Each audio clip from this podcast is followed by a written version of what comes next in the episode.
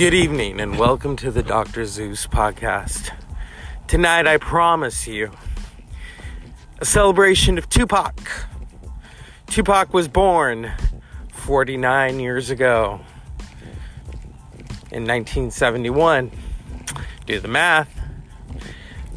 We're going to talk about him, the music, the influence. He was talking about police brutality and hip hop long before a lot of people were. Tupac got in a lot of trouble for his lyrics, his presentation, his embrace of thug life, and we're going to discuss discuss that tonight on the Dr. Zeus podcast. Let's party like it's 1996.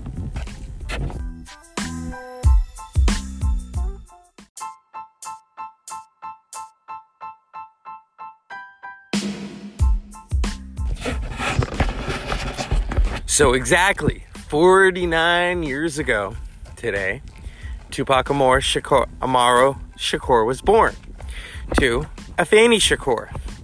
Both. Who knows where Tupac is? Afeni passed on or is in another realm. I don't want to say passed on because, you know. My here here's my theory on Tupac. I don't think Tupac's dead. That's always been my theory, and I'm sticking to it. There was a lot of suspicious things that went on leading up to his supposed death. There's a lot that has not been discussed. Um, you know that that was a homicide.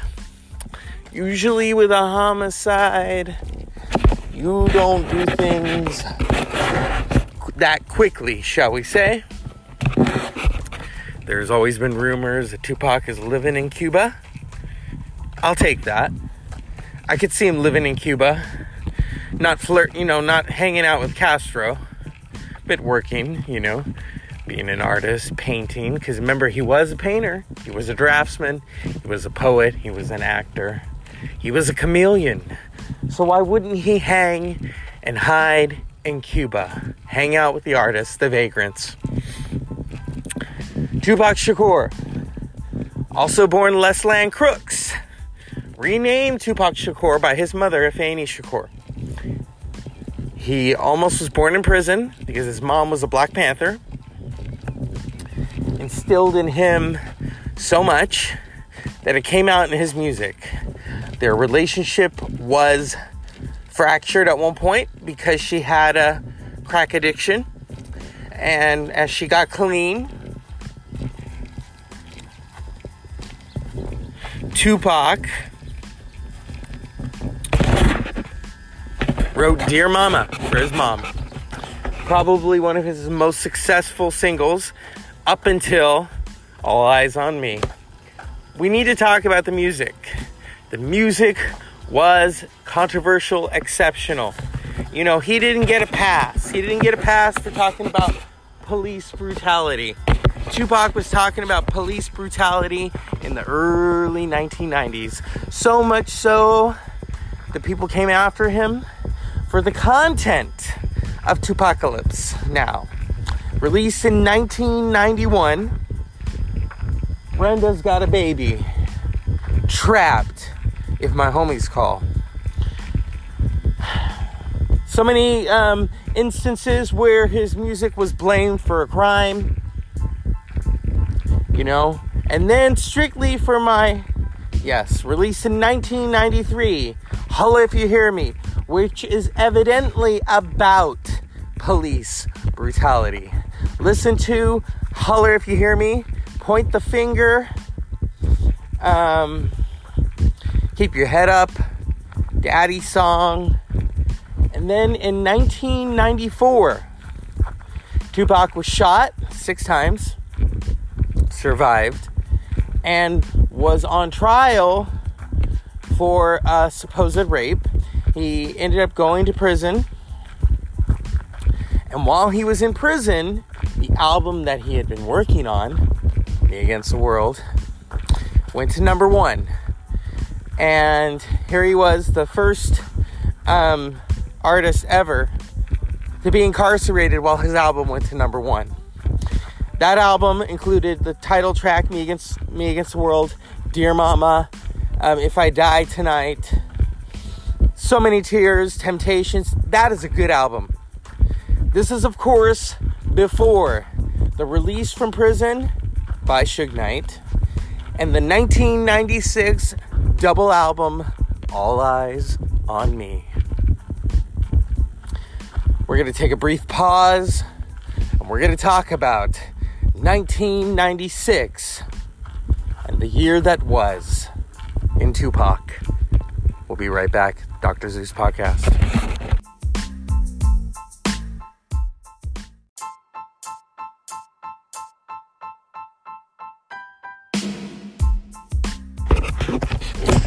So, here we are, Dr. Zeus Podcast celebrating the birthday of Tupac Shakur.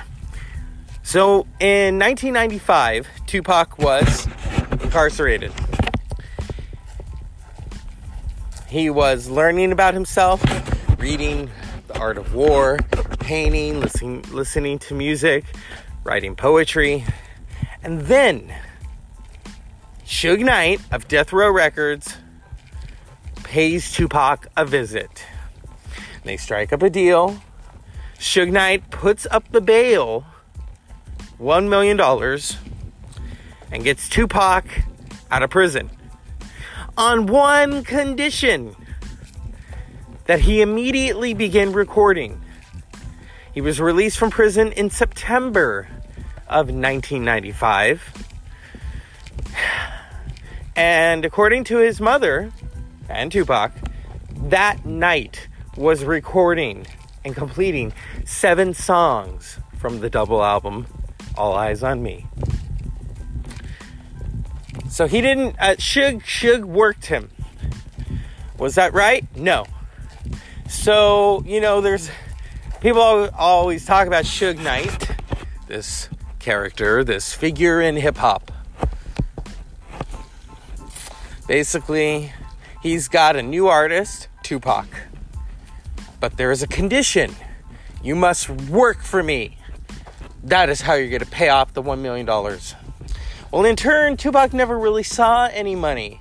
And whenever he would raise hell about his finances, they would bring him a car, they would bring him this, then that. His mother went through the books. She said he died broke. So thankfully, they were able to get a hold of his master recordings to secure his legacy. So back to 1995. So Tupac meets up with Dr. Dre. Dr. Dre has this new song, California Love. Tupac says to Dre, Look, I'm new on Death Row. Come on, Dre, let's do this one together. So they put out California Love. There are two versions there's the remix that is on All Eyes on Me, and then there's the original version, which is a single on the How Do You Want It single. In late 1995, a video premiere, California Love. It was something out of Mad Max, um, Beyond Thunderdome, meets a Motley Crue video. Oakland, California in the year 2080 something.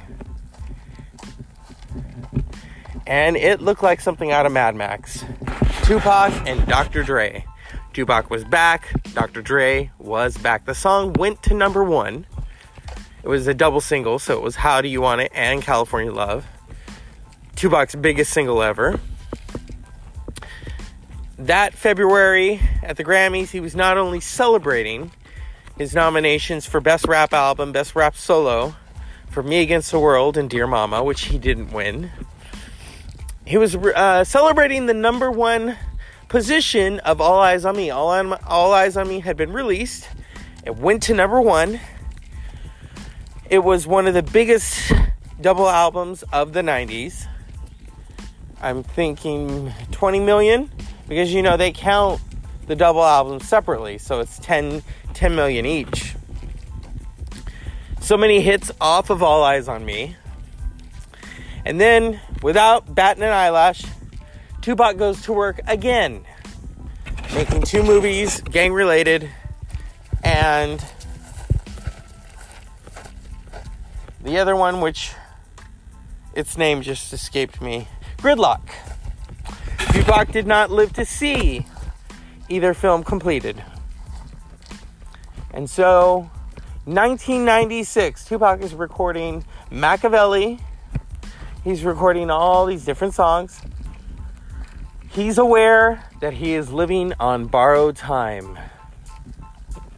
Or so was he.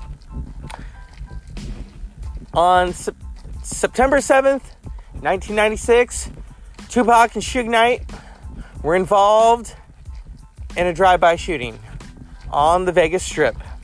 Tupac was injured badly. Suge Knight claims that he was injured. Even the family doesn't believe it.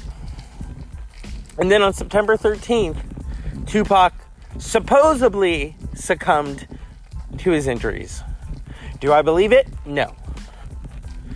But I can see why his mother would cover that up. Because people were gunning for him. So it was the East Coast West Coast rivalry, so much so that in March of 1997, the Notorious B.I.G. was shot and killed. Some believe in retaliation to the murder of Tupac. So, thus, you have the East and West Coast rivalry that made up the 90s. Tupac was a showman, an artist, a renaissance man. I mean, you know, people have talked about he probably would have won an Oscar, either for directing or acting. He was that good. He was in the film Juice, Poetic Justice, which got him rave reviews. So, yes, we are still in the era of Tupac. Tupac was releasing posthumous albums for a long time. I don't, maybe he still has a few coming out. Afeni Shakur died in 2016 of a heart attack. The whereabouts of Tupac, nobody knows. I mean, my guess is as good as anyone. Cuba. Where else would a platinum selling artist hide? His voice was tough, was honest, with pain and love, passion, glory, all rolled into one. When you listen to a Tupac track, he was not faking it.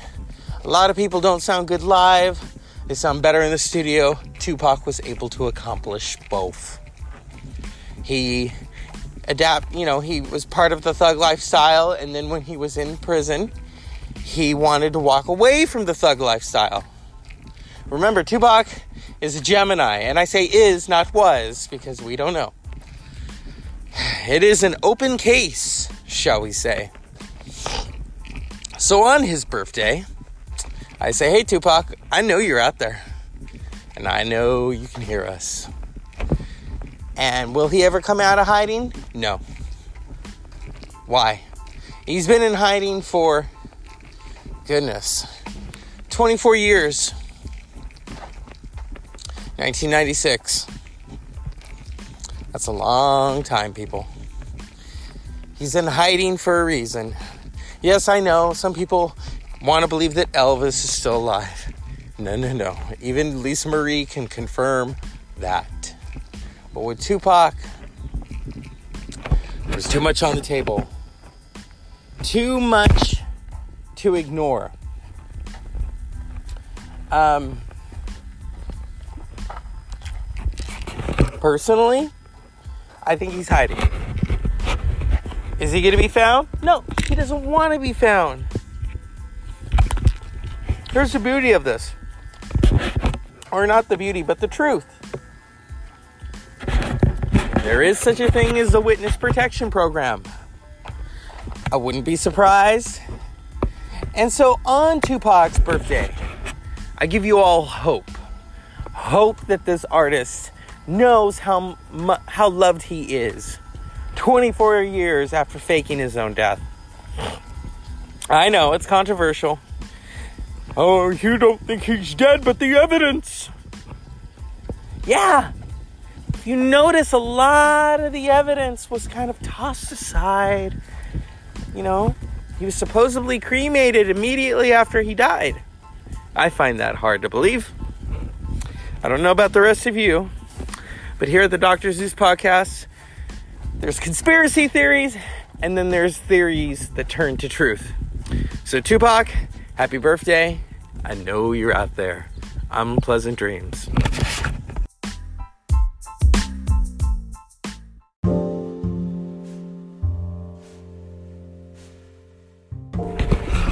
I would be greatly remiss on the Dr. Zeus podcast if I didn't mention the 2017 induction into the Rock and Roll Hall of Fame for Tupac.